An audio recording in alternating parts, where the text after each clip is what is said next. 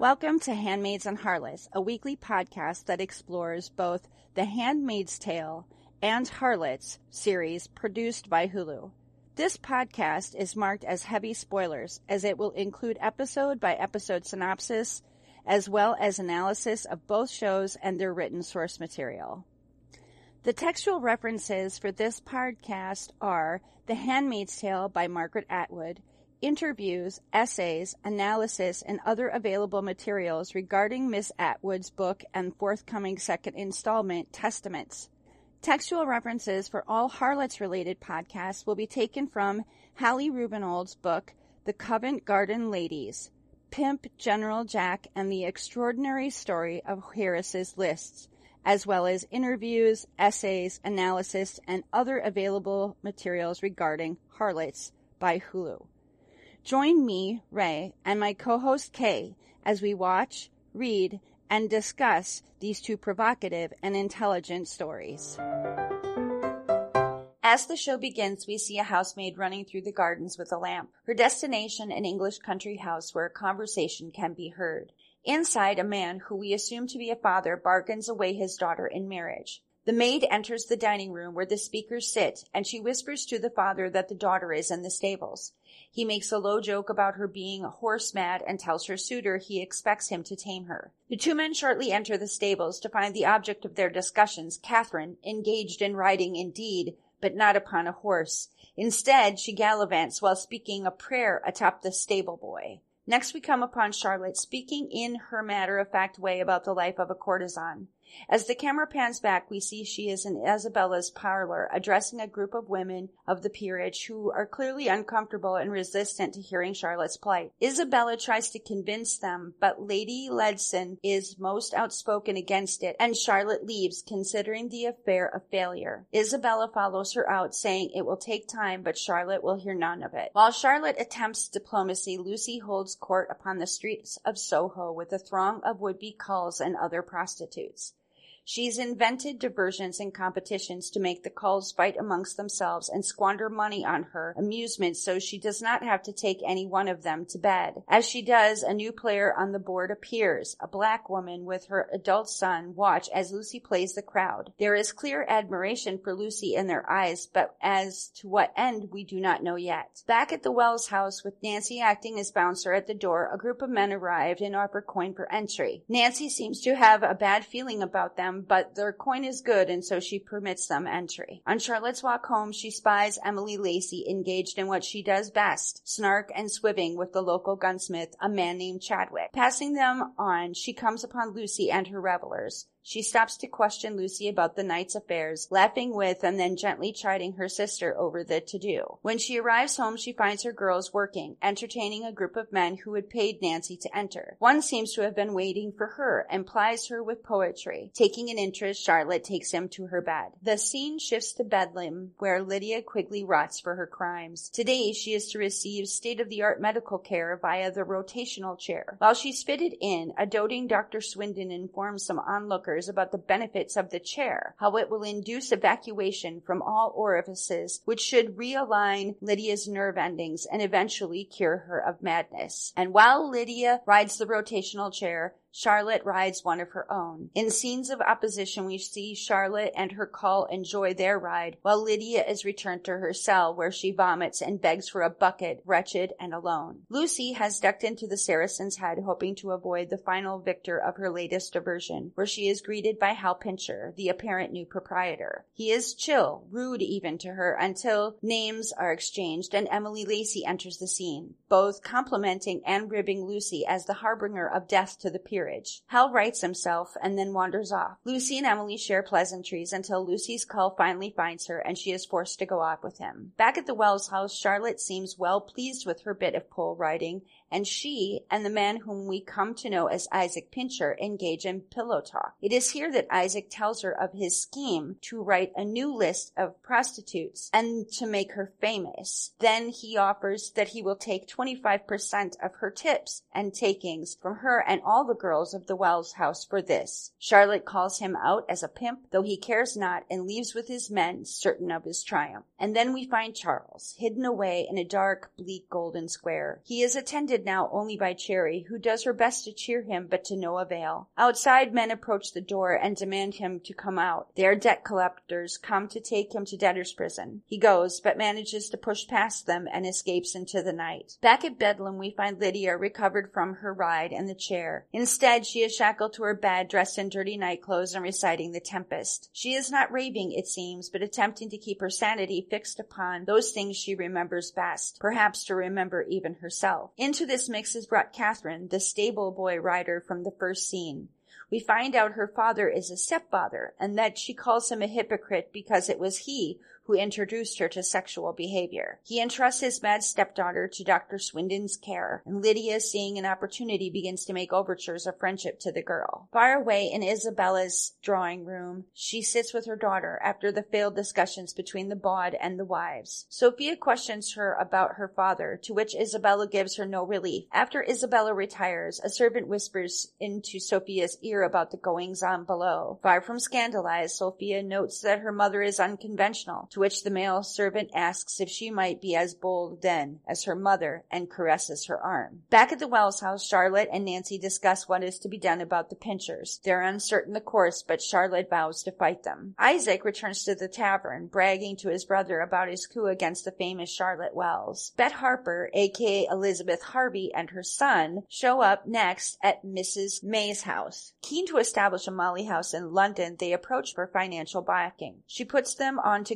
Square, stating it belonged to a relative and she would like very much to retain it. Bet and her son Frido make a deal with Mrs. May. They will bid upon Golden Square as it is coming up for public auction to meet Charles Quigley's debts. Once more in Bedlam, where Lydia continues with her recitation of The Tempest. She seems to forget a line, which drives her into a near panic. Catherine steps in to provide a soothing Lydia and drawing them closer together. While Catherine may have forgotten, surely Lydia did not, Catherine's accusations against her stepfather. This is a bond the two share, though Lydia makes no mention of it. Emily Lacey and Hal Pincher lay abed as it seems she's fallen in with him as an easy lover and pimp. She chides him for Isaac's bold move against the Wells girls, and Hal makes excuses for Isaac's rash nature. Isabella and Sophia arrive at the Ledsons' home to enjoy a social evening at their salon. However, they are turned away with concerns for Lady Ledson's moral sensibilities. Lord Ledson makes mention of Isabella's low estate and that there are rumors that Sophia Sophia is not her ward at all, but a bastard. We return to Harriet's establishment, the former domicile of Charles and Emily prior to their return to Golden Square. It is here she prepares her girls to perform selections from Shakespeare's Antony and Cleopatra,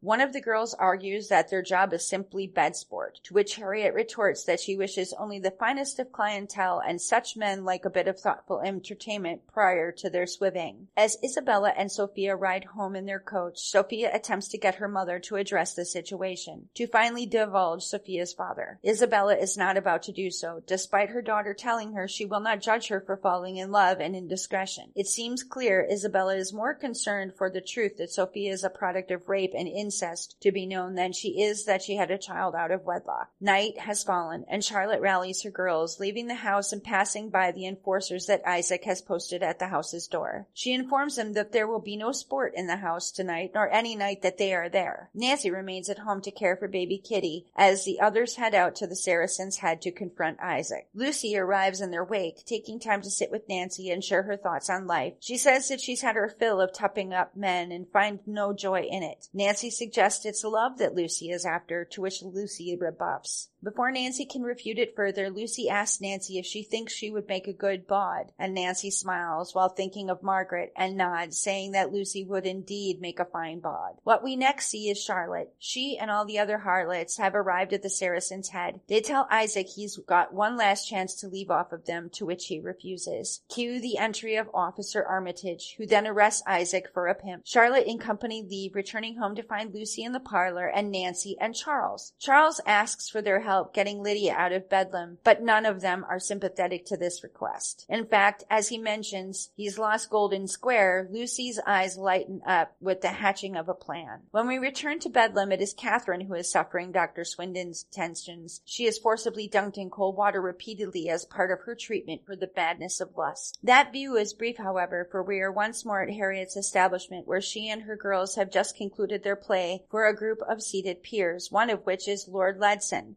who takes Harriet to bed. He is posh, but suffers a lack of manners or tact, referring to Harriet and her girls as dusky and marveling at their command of the bard. Back at Bedlam, Catherine is dumped into her bed, soaking wet and shivering. She is morose about her situation, musing that she shall surely die within its dank walls, to which Lydia cajoles her to keep heart, to fight against the madness of the place and reserve herself for better things. The idea inflames Catherine, and she suggests that Lydia is indeed mad. Leaving Bedlam, we arrive at the graveyard, where Fanny visits Kitty's grave. Baby Kitty is in her arms as she makes her prayers for her former friend's soul. When she turns to leave, she spies Charles sitting there on a bench looking lost and forlorn. As usual, Fanny is kind, but not until a jape aimed at Lydia and then Charles excuses himself. Later, we enter Golden Square. It is auction day, and within are several prospective buyers, among them Lucy Wells and Bet and her son Fredo. The bidding begins, and soon the two want-to-be bawds are locked into a bidding war that seems about to end with others winning the house. But they join forces, and fates pooling their money to offer the winning bid. While Lucy seeks her fortune, Hal is forced to spend a bit of his own to bail Isaac out of jail. On their return to the Saracen's Head, Hal admonishes Isaac for his bold takeover of Soho. Angry, the two part Hal back to the tavern, while Isaac malingers about the market square. He spies Fanny and little Kitty and approaches, making threats against Charlotte and the rest of the Wells girls. Lady Isabella, distraught about the rumors and gossip about her, goes to Bedlam, thinking to confront Lydia as their source. Lydia denies it, points to the squalid conditions and the safety precautions about saying that if she had the opportunity, she'd sing her tale for all to hear, but locked away such as she is, she cannot. Moved by this, Isabella marks her off the list of possible sources, though she orders Dr. Swindon to address Lydia appropriately but never let the woman out of the place. She is eager to have Lydia suffer her charity, but not her freedom. We see standing off to the side of Lydia's cell Charles, or perhaps it is not, for he has appeared to Lydia previously but not spoken to her. She worries that she is mad seeing him this way. Bet, Leto, and Lucy discuss the nature of their business arrangement. Lucy is quick to say that she has no intention of being a prostitute any longer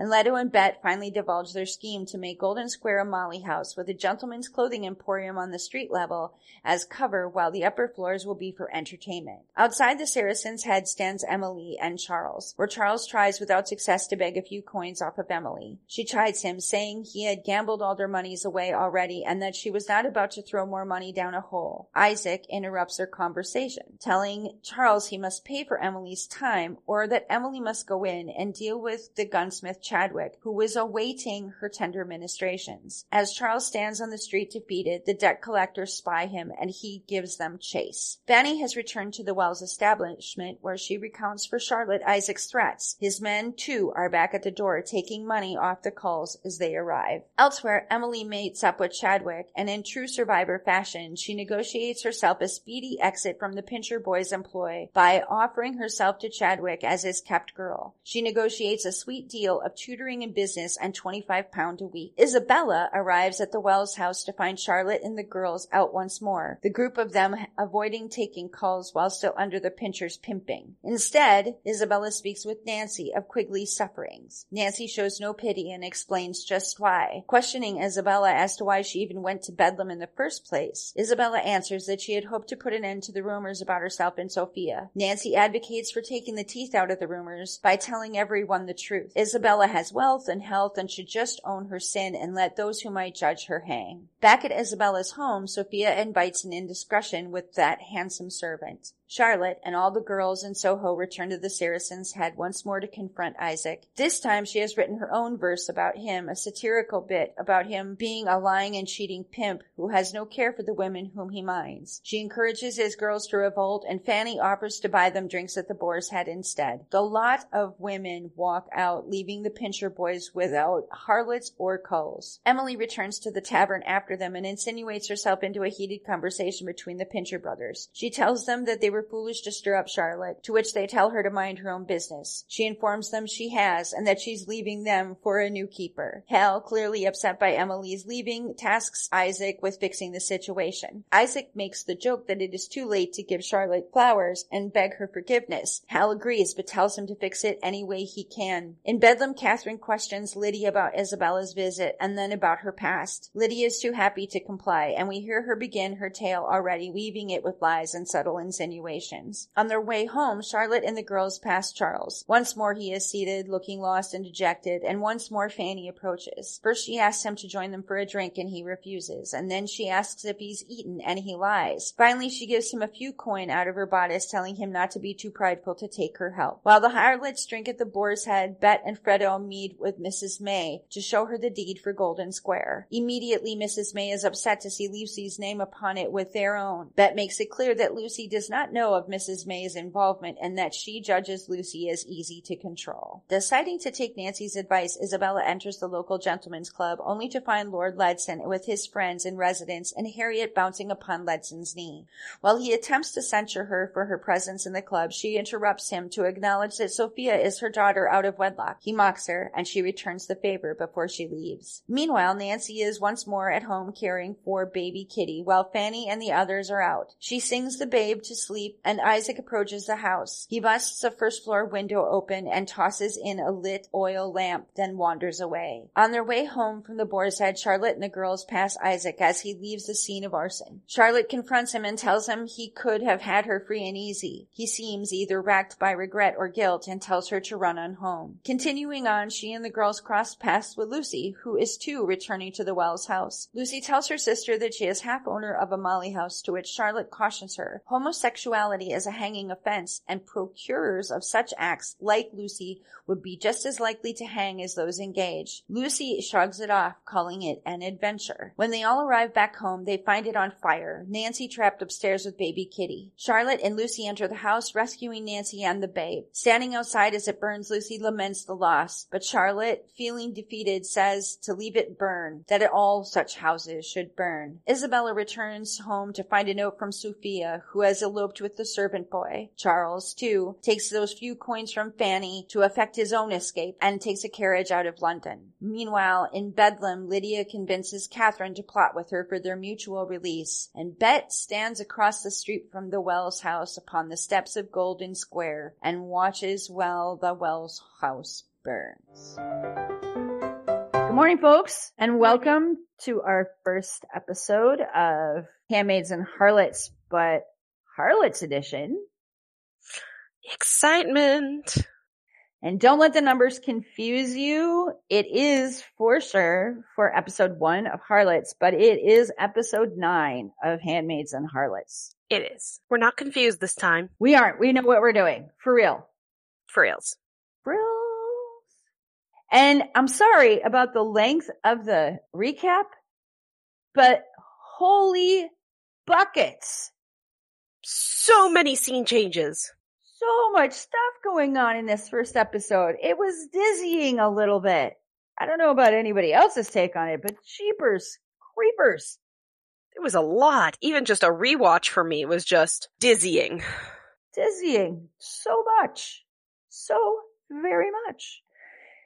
So I don't know. We talk about themes usually when we do handmaids, and I guess we could talk about themes here a little bit, but we really only identified one, and it, it, it's pervasive pretty much through the entire episode. And that is freedom. Very much so. Just theme. The girls is trying to get themselves free. Yep. It was just about the time they thought they were. That they were getting that freedom. Getting to enjoy being frees. Well, some of them. yeah. Some. Some have I, the freedom from. right?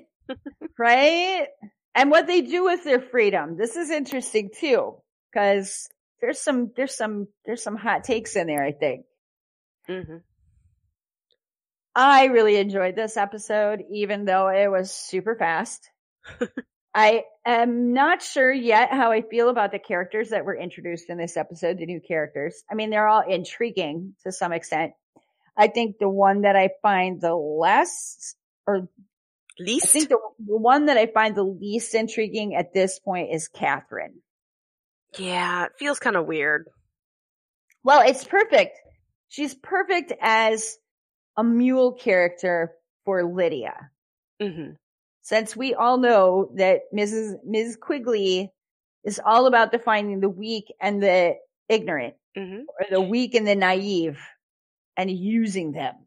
So Catherine is a great plot roller, I suppose, for Lydia, because apparently we haven't seen the last of that bitch. She ain't going nowhere. Well, not right now, anyway. Bedlam is horrible. I, I and. I do feel a tiny bit bad for Lydia until I remembered all the rapes that she's orchestrated for money. Yeah, that does tend to make you feel a little bit less bad about the body evacuation. The rapes and the murder, actually. So much murder. She's um Lydia Quigley's a bucking monster. hmm But I'm wondering if we're going to they're they're introducing Catherine, and this is the one thing that I think is interesting about her is that if she's going to be our eye on what happens, how Lydia got from point A to point B. Maybe like Because- telling her story. Yeah, and and then using Catherine as a as a creating a better narrative for herself using Catherine, Could be. I mean, she mean- tried with Charlotte. right? Well, you know, Catherine. The, the difference is that Charlotte was not. Charlotte's situation is considerably different, I think, from what Lydia Quigley experienced. Because one of the things that we find out, I think it's in season two, is that Lydia Quigley was sexually abused as a child Yeah, that would be too. by her father. And then it was facilitated later by his mistress, Mrs. May, who was a courtesan that her father kept. Is that right? After Yeah. her mother died. It seems to be, yeah. And that's how Lydia got into the business is that May used Lydia's childhood sexual assault as a way to manipulate her into becoming what Lydia has become. And when Catherine is brought into the cell, I don't know, it all happens so fast. People might have missed it, but Catherine accuses her stepfather of sexual assault. It was pretty quick though. Yeah, it was. So, you know, Lydia, and we all know this because Lydia has not gotten as far as Lydia has gotten without being very observant of people. Lydia heard that shit right up front hmm and knows that she's got a handle on Catherine. So I thought that was interesting. She's going to use Catherine as the key to her freedom. I would expect some manipulations of the good doctor to follow.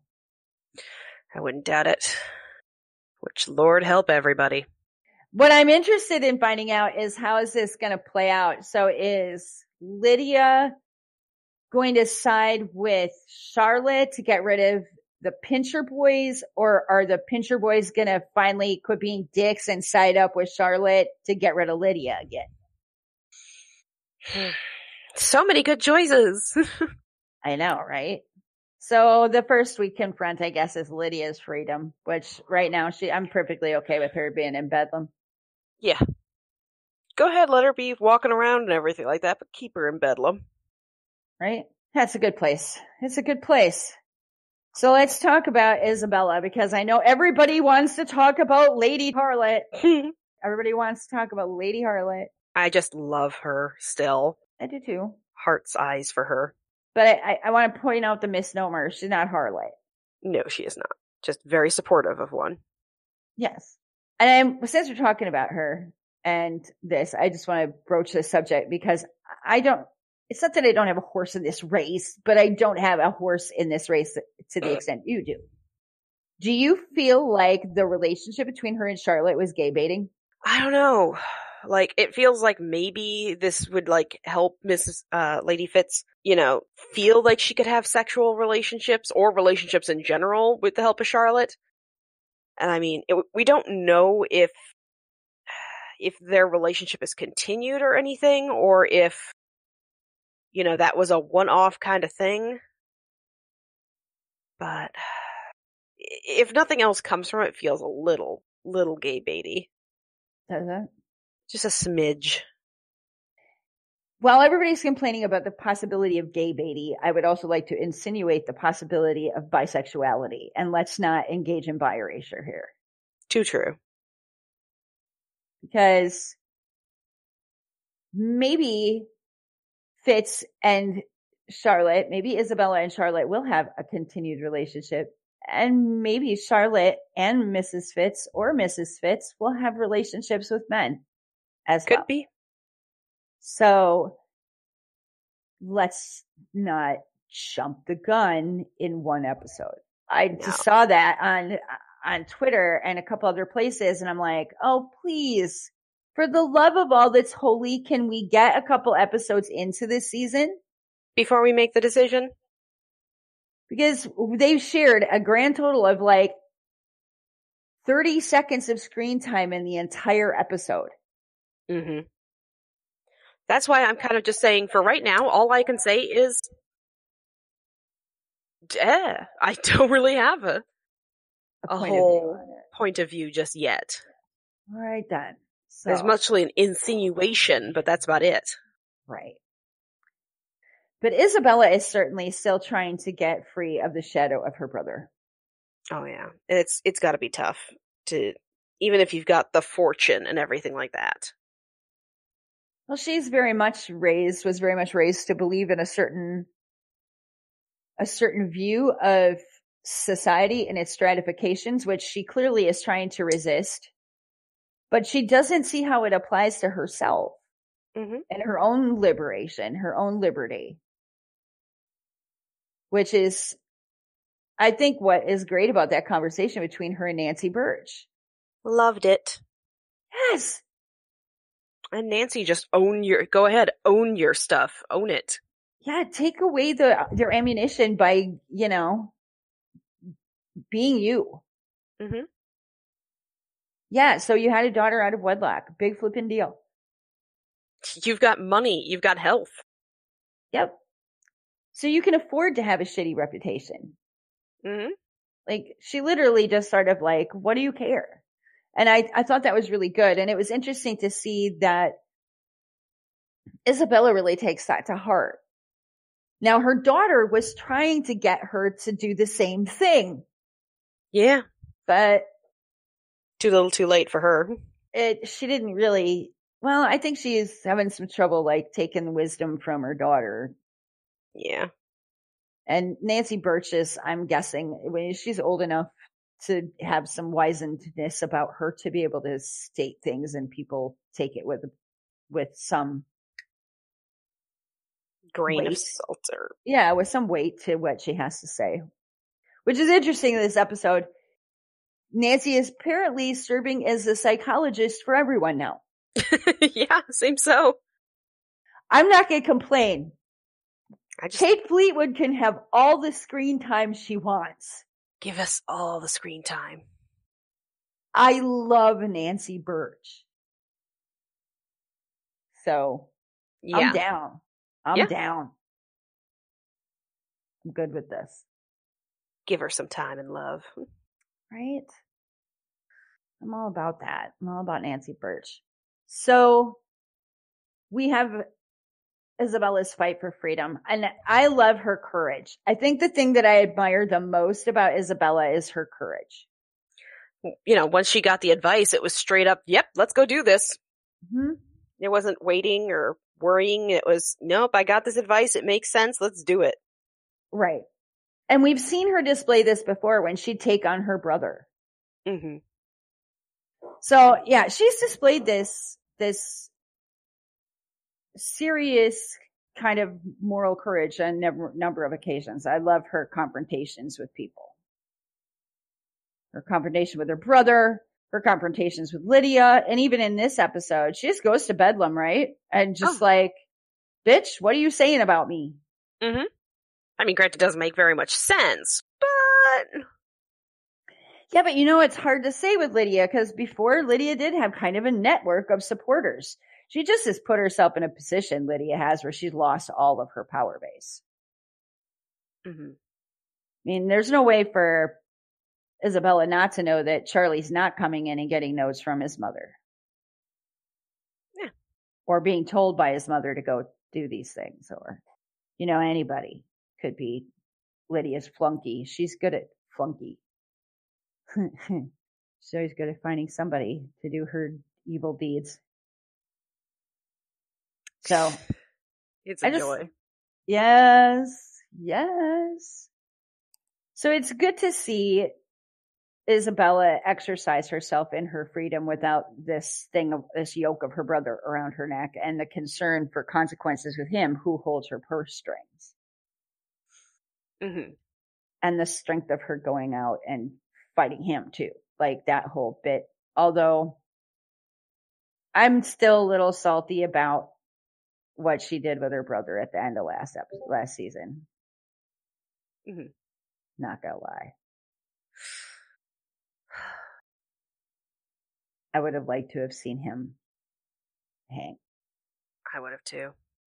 So we talked a little bit about Lydia and her freedom, and we've talked a little bit about Isabella and her freedom. Since we talked about them, let's talk about the opposite side of freedom and how that works out a little bit.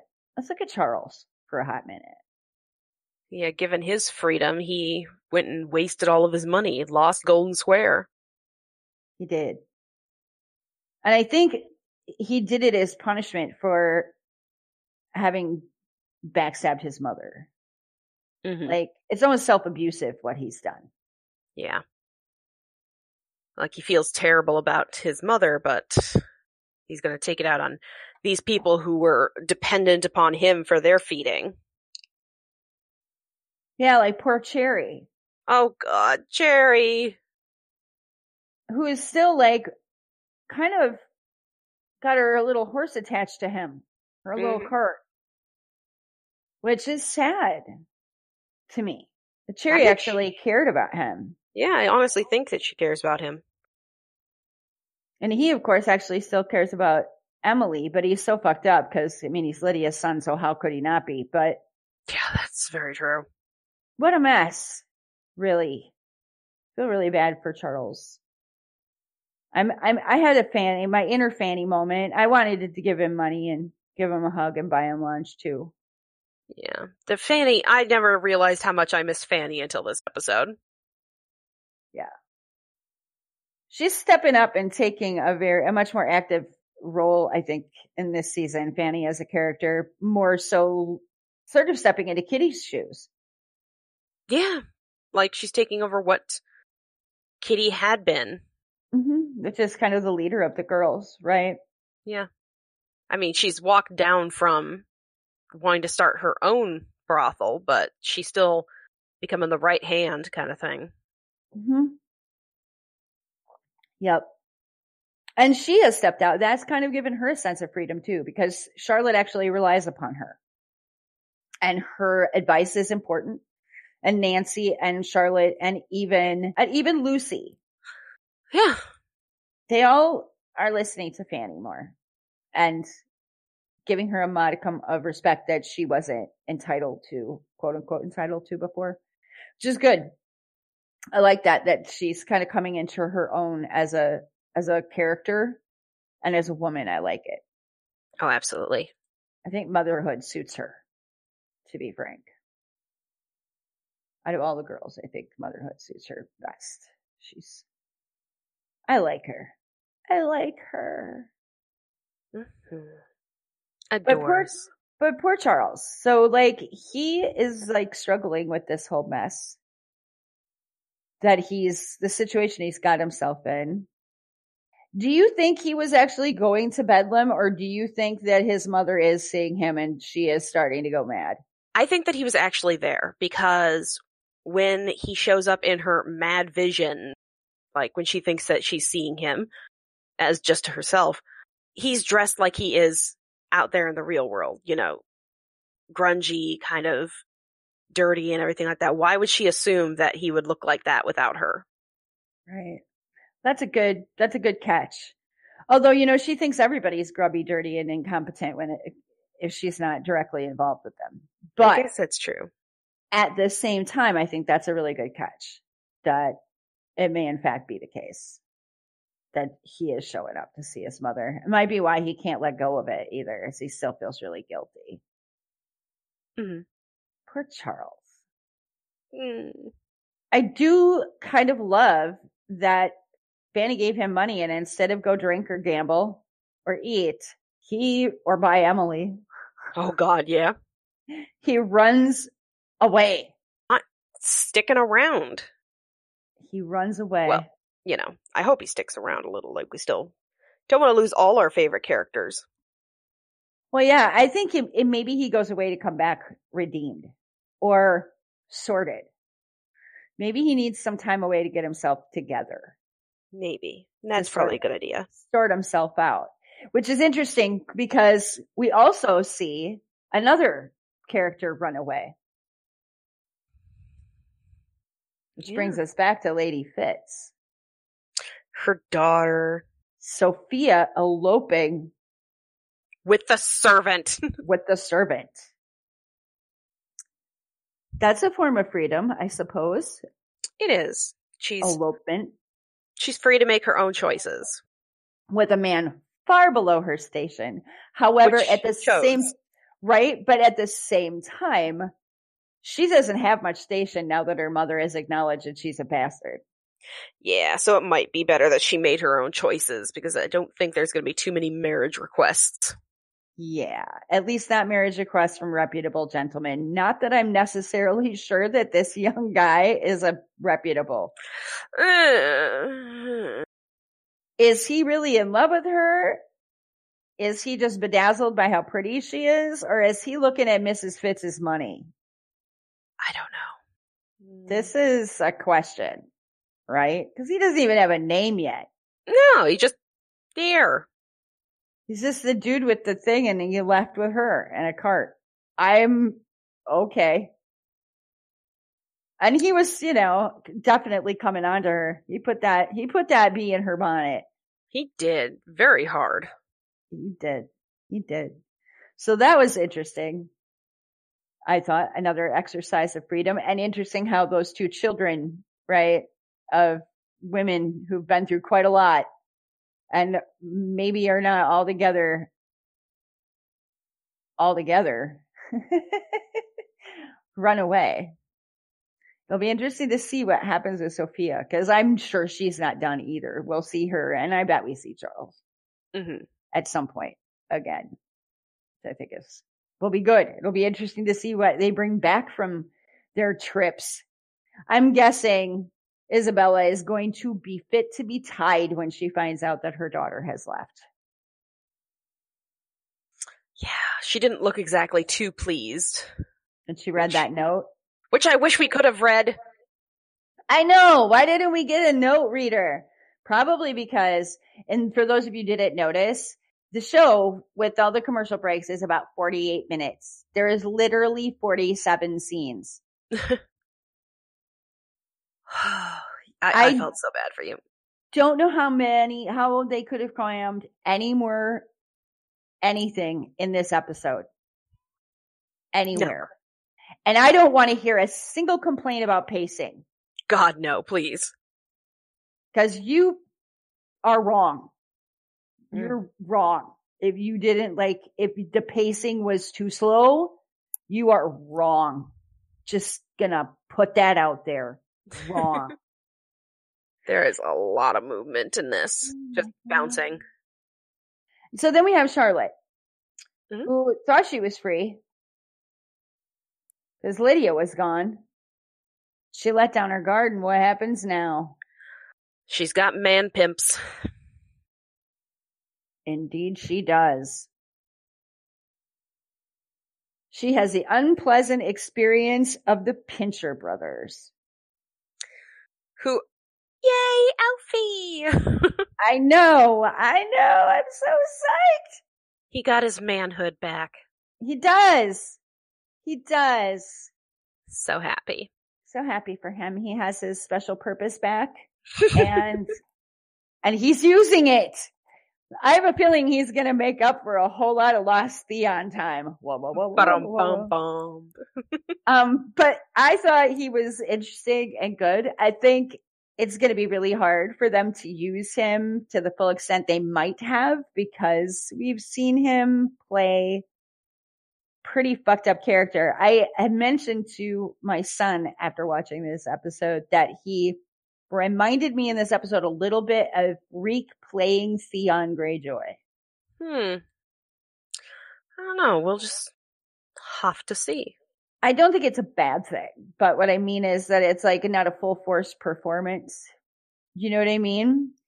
Mm. Maybe because he's coming off a, a pretty emotionally exhausting and draining. Oh, yeah, run. absolutely. It put Kit Harington in the mental hospital. It did. And Jon Snow did not lose his special purpose He did not. Did not lose a toy. And didn't have his name changed and have to sleep with dogs that ate people. Yeah. So, So. yeah. But I thought he was fantastic and I love his versatility. I love the seeing the smirks and the other facial expressions he's so freaking good at in a completely different context. hmm And I am gonna not, I'm gonna say I am a tad bit sympathetic to him. A little. I mean, from what we've seen. I feel worse for Hal though, cause he's got the double, he, he's got the double poisons. He was putting his penis in Emily Lacey and despite the fact that I love that character with all of my entire soul, Mhm. she's a black hole. She kind of is, yeah. And then he's got this brother, Isaac, who is a madman. Just pushing and pushing and pushing. Yes. I feel a little bad. I feel a little worse for Hal Pincher. Yeah. He's going to be hurting cats with these two, I fear. And then Emily getting her new keeper. So she I can learn her. commerce. I love her. Emily has also gotten her freedom. She doesn't have a pimp and she doesn't have a bod. She has a keeper. She thinks she's traded up. We'll find out. Oh boy. You know, with Emily, it only ever goes from bad to worse. yeah, it does. I wonder how she feels about, um, you know, having gone from being a bot of her own house to suddenly working again though. Well, you notice she started sleeping with the pimp like on the regular right away because she wanted to establish her hierarchy. And I love that head swingy hand on the sh- on the hip thing she says to Charlotte or to Lucy about I run all these girls for the pinchers. Like, oh, Mhm. please. Oh, absolutely. oh, please. Emily, you and your imaginations of grandeur, insanity. I wonder if we're getting set up for Emily Lacey to shoot Lydia Quigley. I don't know. There's a lot of gun referencing in this. isn't there? I kind of like it. And then it's Emily who has spent the better part of two seasons avoiding consequences and avoiding dealing with Lydia Quigley directly. Oh, absolutely. I, I almost wonder if we're not getting a little bit of foreshadowing that she might put a hole in Quigley. I'm, my fingers are crossed. Or maybe in one of the pimps. Yeah. I can't, I don't think it's probably good for anyone. I think that Emily Lacey should be blacklisted from guns. Probably. I love her though. She has the best one-liners in the whole show. She does. Her and Nancy Birch actually get the best of them. Like that is where the real tongue-in-cheek comedy comes in is from the two of them. Oh, absolutely. So there's Emily's freedom. If it indeed is freedom, we'll find out. She seems to think she is going to be able to manipulate Chadwick pretty well. Yeah. At least she, th- uh, at least she seems to think so. Yeah. So I think that's interesting.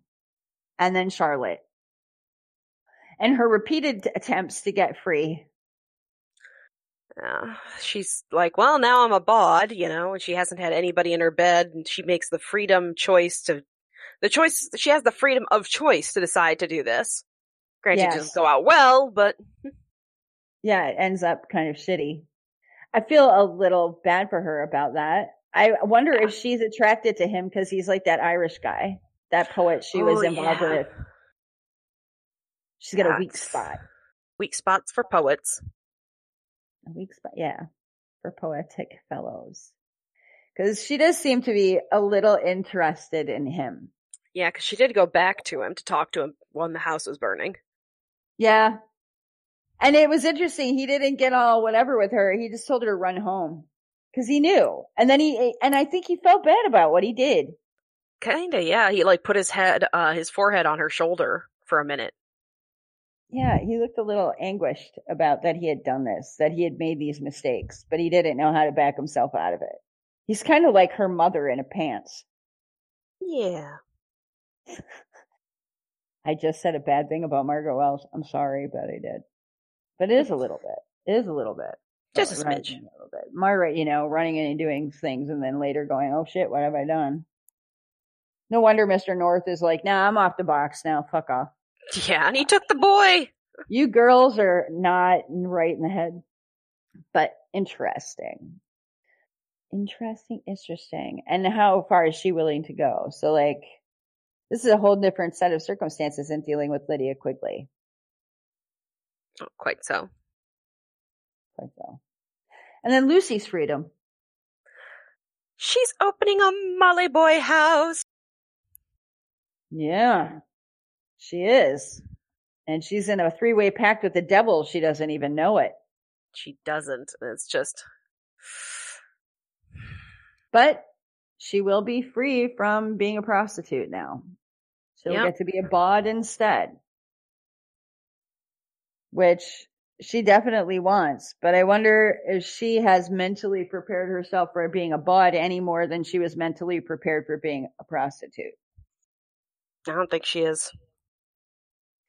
And a Molly Boy house is a big deal. Yeah, a lot of like people like Charlotte had said, those end with a hanging and then Yeah, homosexuality was punishable by death in England at the time.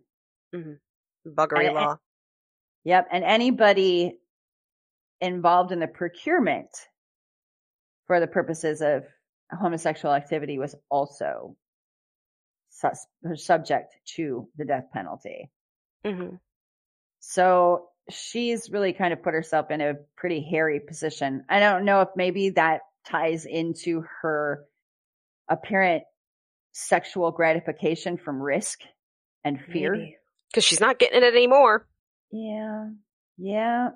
I'm glad though, cause I didn't, I wasn't shipping that. I had awkward feelings about Fallon, but it's better No. off this way. Yeah, I wasn't shipping that. Cause he's, a, he was fucked up Oh yeah. and not just a little bit, a lot. So I'm kind of glad that that went the way it did. But I, I was hoping he was gonna die, but I'm glad that it's, that's over. Cause Lucy needs to figure out who she is outside of sex. And I think maybe that will be the thing that will be good about this episode or this season with her as a bot of a Molly House. She might actually get to figure that out. Maybe. I don't know. There's she hope. is as person. Right.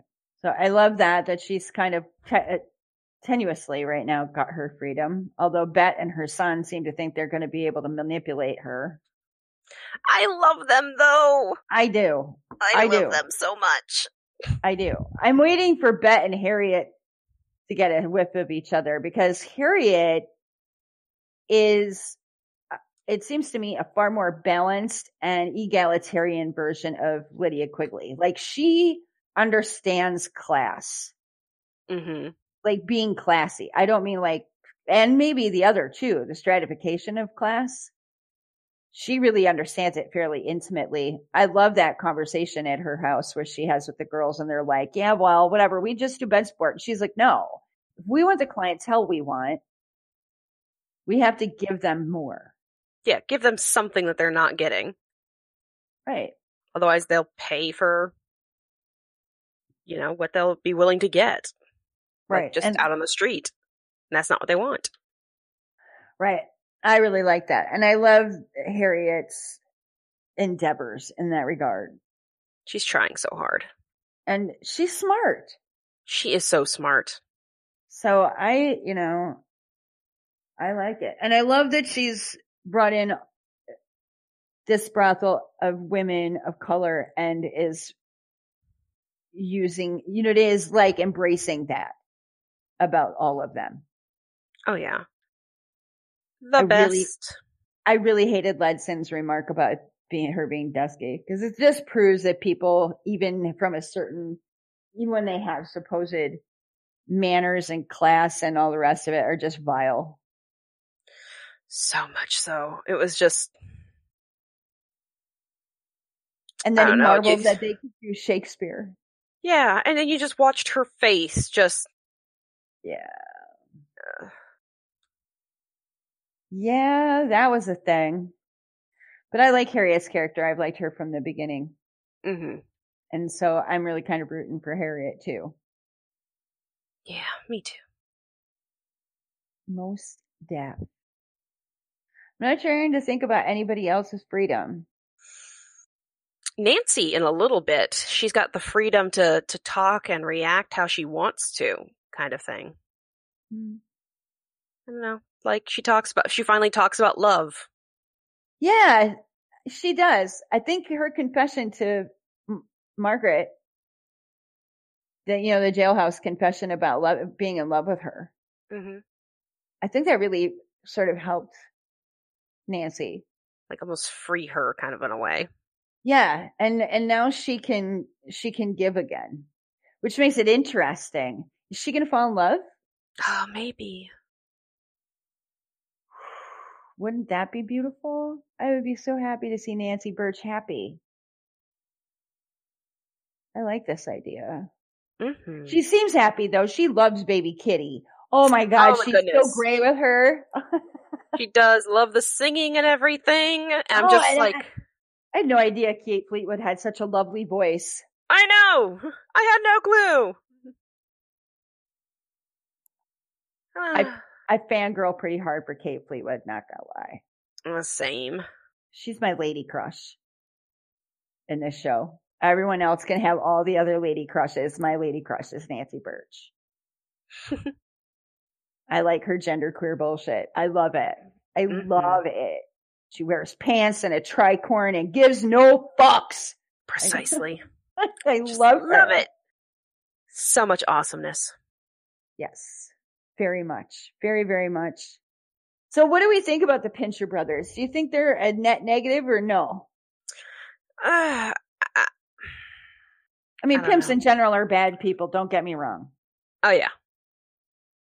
And it, it, it seems more like they're trying to get as much territory as possible rather than they're doing it because, you know, they're worried about the girls or something. Yes.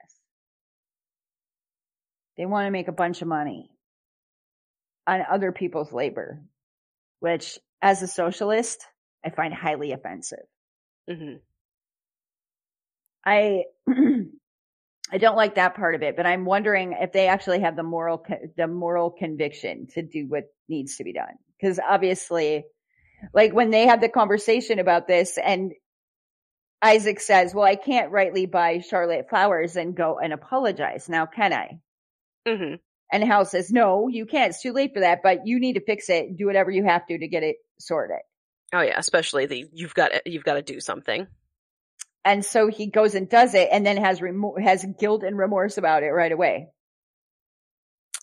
It's like, I don't know. I'm gonna have to see more of it for them. Me too. I think I don't they to added too many judgments on too many people yet. right. I think they do add an interesting narrative to the story and it's more realistic because this is something that was and always is for female sex workers a struggle is Mhm. independence versus being forced into a pimping system that is exploitative. Oh, absolutely. So I think it's a good thing that we have here with this. And to, to shift for maybe a season or whatever away from the ways in which the women are exploitive towards each other because we've already seen that. Lydia Quigley is horrible. Oh yeah. There's no doubt on that. but now to see it from the other side of it and how women respond to it. And I think it'll be interesting. That may set the tone for what happens when Lydia returns. Oh boy. The only thing that concerns me is that I hope whatever deal that Charlotte makes with Lydia, she understands that at the end of the day, Lydia is a far worse wolf. And I mean, we might have to her. see. We may not uh, know if the uh, brothers aren't going to be a worse foe. True. True. I don't know. They haven't. We don't. We don't see any children in the bar yet. Not yet. Oh, Yes. Lydia, oh, Lydia Quigley, you evil bitch. And I want to bring up something interesting that I picked up on the episode, which I don't know if anybody else did. I'm sure some other people did, but the use of Shakespeare. A lot of it, yeah. You can tell Lydia came from an upbringing much like Sophia's of wealth and privilege, right?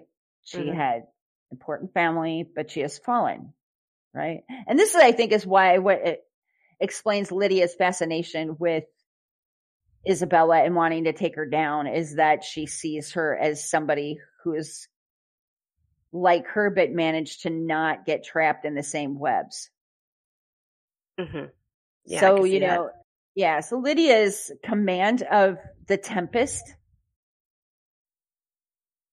just reciting pieces of the Tempest to keep herself sane.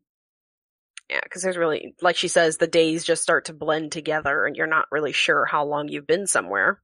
Yeah. And I, I love that she's doing this and that she's retreating to, to that part of herself. hmm Maybe that'll be good in the end. I don't know.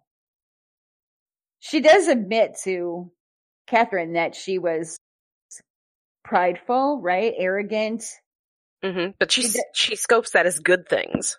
Eh, yeah, kind of. She does because it's Lydia, you know, you got to spin shit whatever way you're going to spin it. But it's interesting. And I, I thought that was a cool use of Shakespeare for her to use it as sort of this way of keeping herself sane. And then Harriet's use of it. To try to appear as well mannered and forward as possible. Yeah. And, and, and that she offers something that breaks stereotypes about women of color, people of Mhm. color, that they're uneducated and they're uncouth and that they are, are classless. You know, they don't have style or class or manners or any of those things. She really wants to challenge that because of course she is a classy lady. Oh, she's so classy. She learned so much. Mm-hmm. Yep. So it's interesting. I like that. I've been, in, I enjoyed that there was so much Shakespeare and I wonder what the meanings of the plays are. I haven't given it a lot of thought. And if anybody out there is listening wants to give us some insight on why it might be the Tempest that Lydia Quigley is fa- focused on. Could also look to why um, it would be so important for the for Cleopatra. And yeah, I was just going to say, and then like why Antony and Cleopatra is a story that Harriet would explore. hmm other than of course you know it's supposed to be an epic romance right between antony and cleopatra but is there other is there some other symbolic or shakespearean thematic reason that we might be getting these two plays in particular. Mm-hmm. Because i think they're interesting. I think it's interesting the use of shakespeare in this. Maybe it'll keep showing up. Who knows? it might. It might. It might. So i think that's like all the best themes. I think so. I want to say I'm a little disappointed with the Reddit for Harlots. You guys are not posting much. I mean, we got some cute pictures and things, but so far, no. And it's, it's I kind of hope you guys will get back into the swing of it. I love looking at everybody's, everybody's art and everybody's just thoughts and things. I don't know. Maybe they were just hoping for more episodes or they're just gonna not bring up anything until they get a few more. Yeah, maybe. Maybe they're just holding out for more activity on the show. Or maybe the show is as dazzling to them as us. And they have to watch it a couple more times. Holy crap, it was really, really fast paced. Oh god, yeah. So I'm, but I feel really good about it. There's been some great press. Mhm. People Some are really good talking really good press, better press than we have seen for Handmaid's Tale for sure, hmm all the way around. Yes. So I'm hoping that it maintains this standard that has been set by the seasons previous because, you know, I really think these two shows are two of the best shows for women going right now. I would not disagree with that sucker. I have to watch Big Little Lies and I will eventually get caught up on that as well, but I'm supposed to watch Gentleman Jack and I haven't gotten there yet. Yes, and I have heard that too. And I, I, but we're so caught up in this right now that it's kind of where we're at. But yeah, I'm a sucker. As we've discussed before for costume dramas, and Gentleman Jack is highly intriguing to me. But in the midst of everything else we're doing right now, I just can't commit mm-hmm. to it. Later, watch that. Yeah, just gotta wait for that but I really enjoyed it. I'm, I think it was a, a, successful first episode. It certainly had good pacing. We did get to see pretty much, I think, all of the major actors of this season, people that we're going uh, to be dealing with. I am looking forward to when we get reintroduced to Violet Amelia and Mrs. Scanwell, Florence. Oh, I'm hoping they'll be in this season. Otherwise, that's just disappointing. Yeah, I want them to come back because I want to know what's going on there. I yes. want to know how I... Violet and Amelia are getting on now. There was definitely some tension between Amelia and Violet over the magistrate. Yes. So, well, they, they better cover it. I swear. Yeah. I want to know what's going on because they can't just up and disappear. No, they can't. It, it would make no sense. But everybody else, we pretty much got a big, huge dip and then introduction of some new characters who look to be interesting. Very interesting. I want to see how it all goes. I can't wait to see Bette and Leto, like, in action. I wonder if our favorite Molly boy is going to come back for this season. I don't know. I hope so, but I have fear he might be dead.